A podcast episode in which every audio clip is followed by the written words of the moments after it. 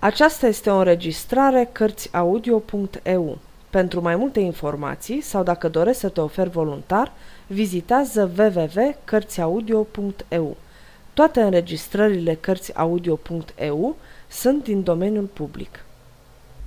Mark Twain Prinț și cercetor Capitolul 3 Întâlnirea lui Tom cu prințul Tom se sculă lihnit și mânat de foame, porni să bată ulițile, dar gândurile erau încă stăpânite de splendorile învăluite ca într-o negură ce împodobiseră visele sale din noaptea trecută.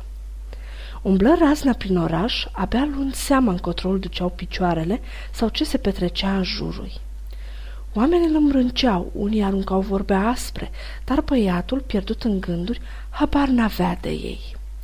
Tot mergând în neștire, se trezi la Temple Bar, locul cel mai îndepărtat de casă, în direcția aceea unde ajunseseră vreodată. Se opri și cercetă cu privirea locul, apoi se cufândă iar în închipuirile sale și trecu de zidurile Londrei.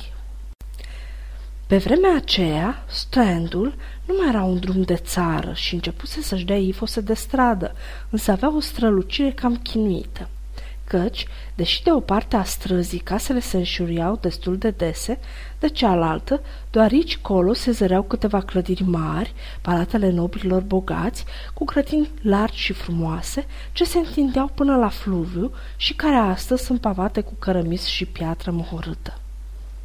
Tom descoperi curând satul Charing și se odihni o leacă lângă frumoasa cruce înălțată acolo de către un rege din timpurile străvechi, căruia moartea îi răpise pe toți cei dragi.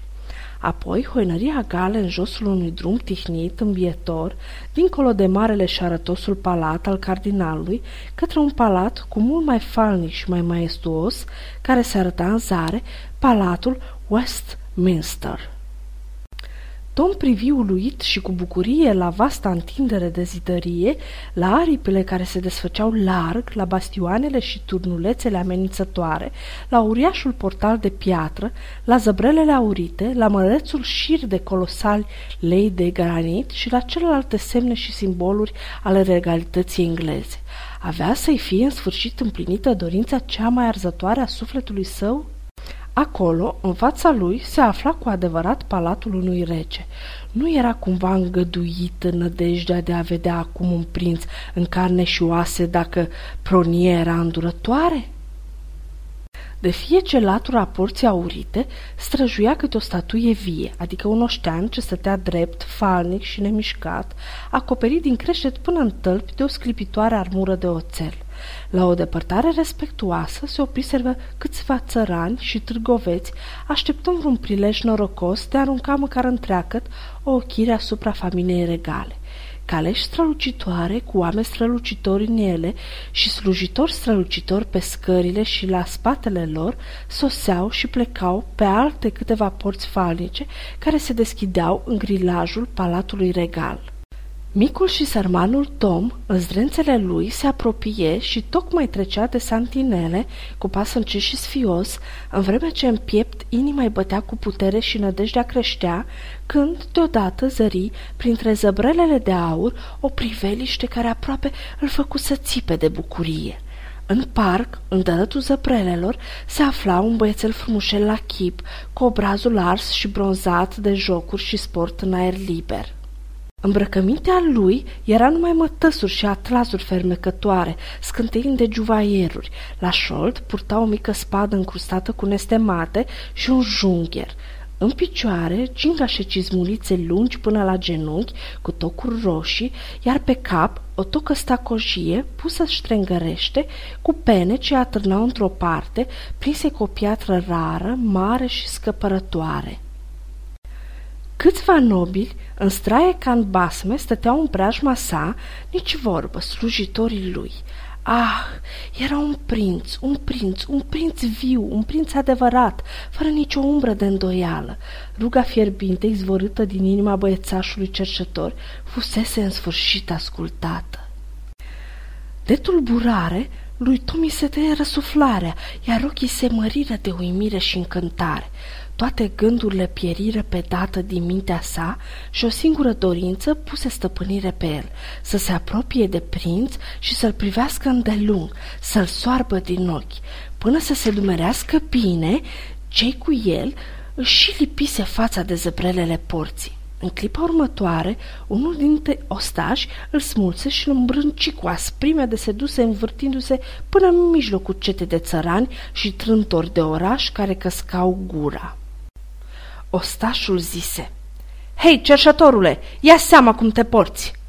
Gloata râse și își bătu joc de Tom, dar tânărul prinț se repezi ca o săgeată la poartă, cu obraji îmbujorați și ochii scânteiători de indignare și strigă. Cum de-ai cutezat să te porți în chipul acesta cu un băiat sărman?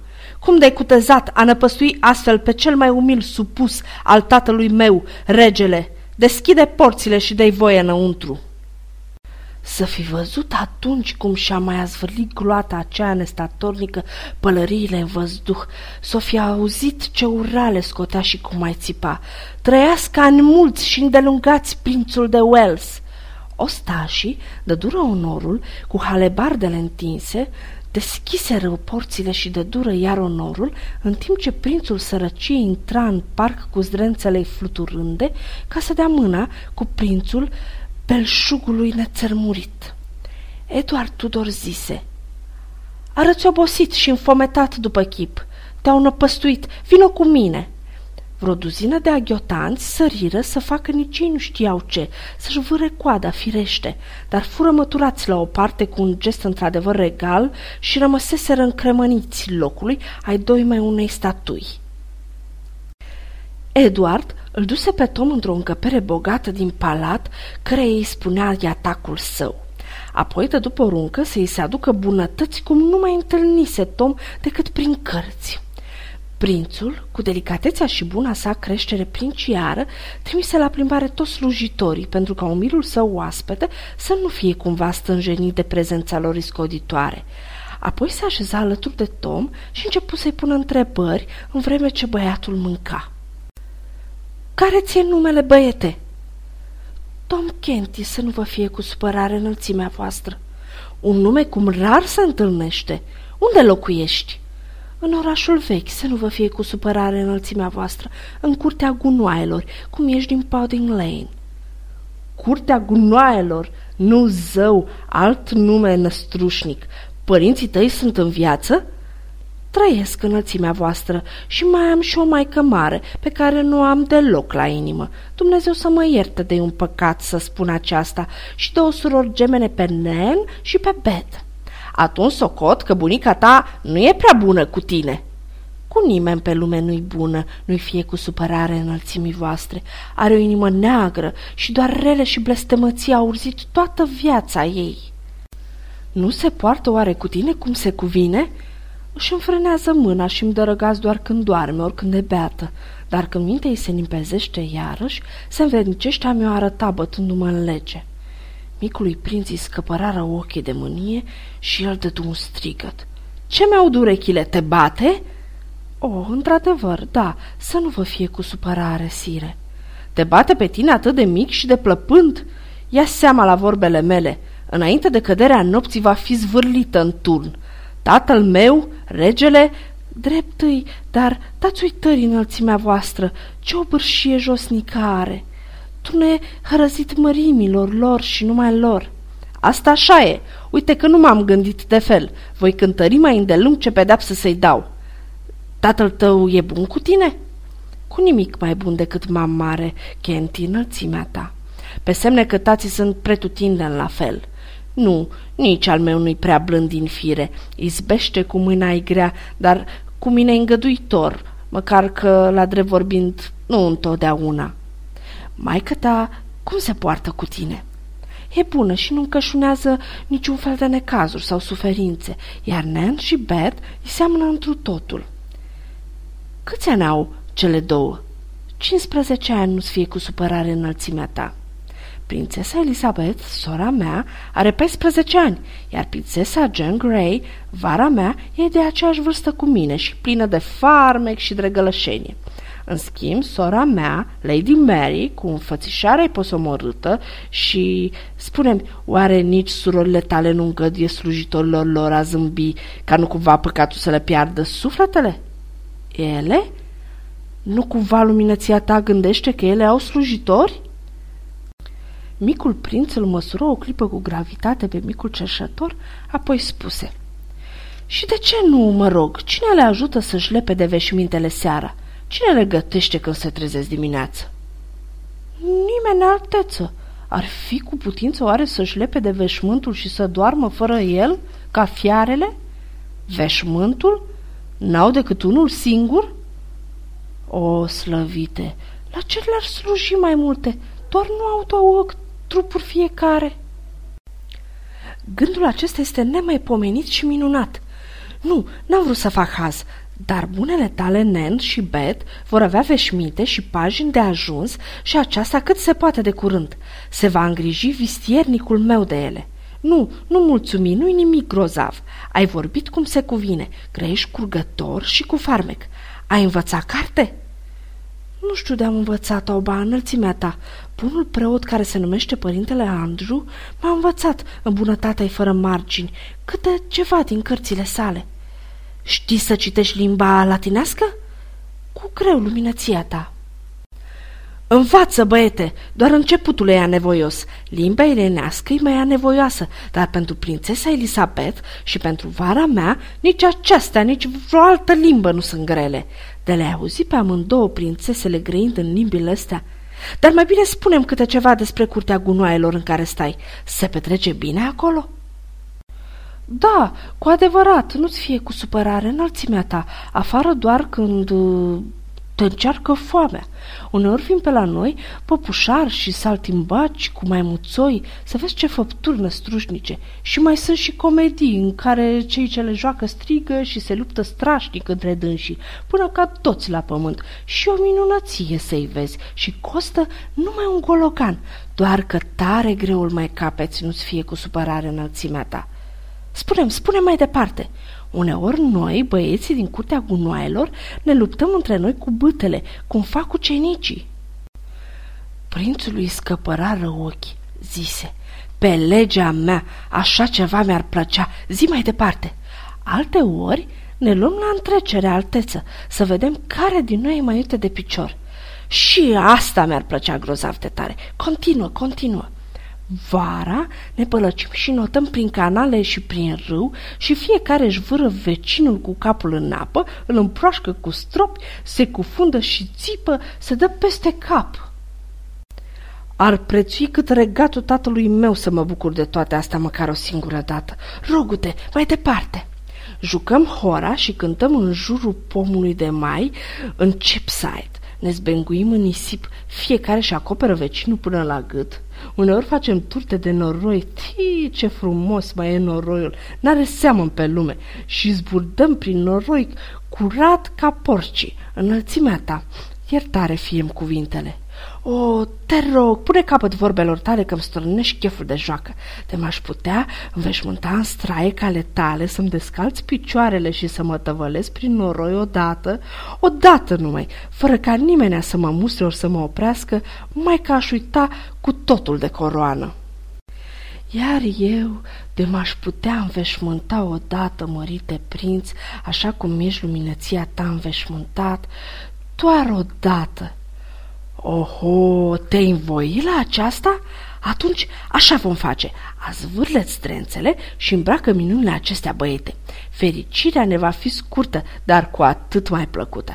Hai să petrecem câtă vreme ne îngăduiți și să ne schimbăm iară până nu vin să ne tulbure. Peste câteva minute, micul prinț de Wales era dichisit cu zdrențele fâlfâitoare a lui Tom, iar micul prinț al sărăciei era împopoțonat cu penajul folos al regalității. Se duseră amândoi și se priviră alături într-o oglindă mare și ce să vezi? Parcă nu s-ar fi făcut nicio schimbare. Se uitară unul la altul, apoi în oglindă, apoi iar unul la altul, în cele din urmă încurcat, blăstarul regesc zise Ce înțelegi tu din asta?" O, prea bună alteță, nu-mi cere ați da răspuns. Nu se cade cuiva de obârșia mea să rostească asemenea lucruri. Atunci le voi spune eu. Ești ai doma la păr, la glas și la port cu mine, ai aceleași trăsături și aceeași statură. Dacă am sta amândoi despuiați, nimeni n-ar fi în stare să spună care dintre noi ești tu și care prințul de Wells. Și acum că sunt veșmântat cu straile tale, parcă pricep mai bine ceea ce ai simțit tu când oștașul acela silnic... Hmm, ascultă, parcă ai o vânătaie pe mână. Da, dar e o nimica toată și alteța sa știe că bietul străjer... Tăcere! E o faptă rușinoasă și crudă, strigă micul prinț, bătând în podea cu piciorul lui desculț. Dacă ar afla regele... Să nu te cântești de aici până nu mă întorc. Îți poruncesc. Într-o clipită, luă și ascunse bine un obiect de însemnătate națională care zăcea pe o masă și ieși val vârtej pe ușă, gonind prin curțile palatului în zdrențele sale pestrițe, cu fața aprinsă și ochii scântâietori. De îndată ce ajunse la poarta cea mare, apucă zăbrelele și încercă să le scuture țipând. Deschideți! Trageți zăvoarele!" Soldatul care îl maltratase pe Tom se supuse numai decât, iar când prințul țâșni pe sub portal, aproape gătuit de mâna regală, soldatul îi trase peste ureche o palmă răsunătoare care îl zvârli ca pe un titires drept în mijlocul drumului și strigă. Na, pui de cerșător, pentru o cara căpătată de la prinț! Mulțimea izbucni în râs. Prințul se ridică din noroi și se repezi sălbatic la santinelă strigând. Sunt prințul de Wells! Făptura mea sfințită, iar tu vei atârna în furcile spânzurătorii pentru că ai cutezat să ridici mâna asupra mea. Soldatul ridică alebarda pentru onor și zise în jocoră. Salut pe sfânta voastră altețe! Apoi adăugă mâniat. Ia stălpășița, lepădătură bezmetică! Culoata râse cu răutate. Strânsă roata în jurul bietului prinț și îl duse în ghionț o bucată bună de drum, jocorindu-l și strigând. Faceți loc să treacă înălțimea sa regală, faceți loc să treacă prințul de Wells. Sfârșitul capitolului 3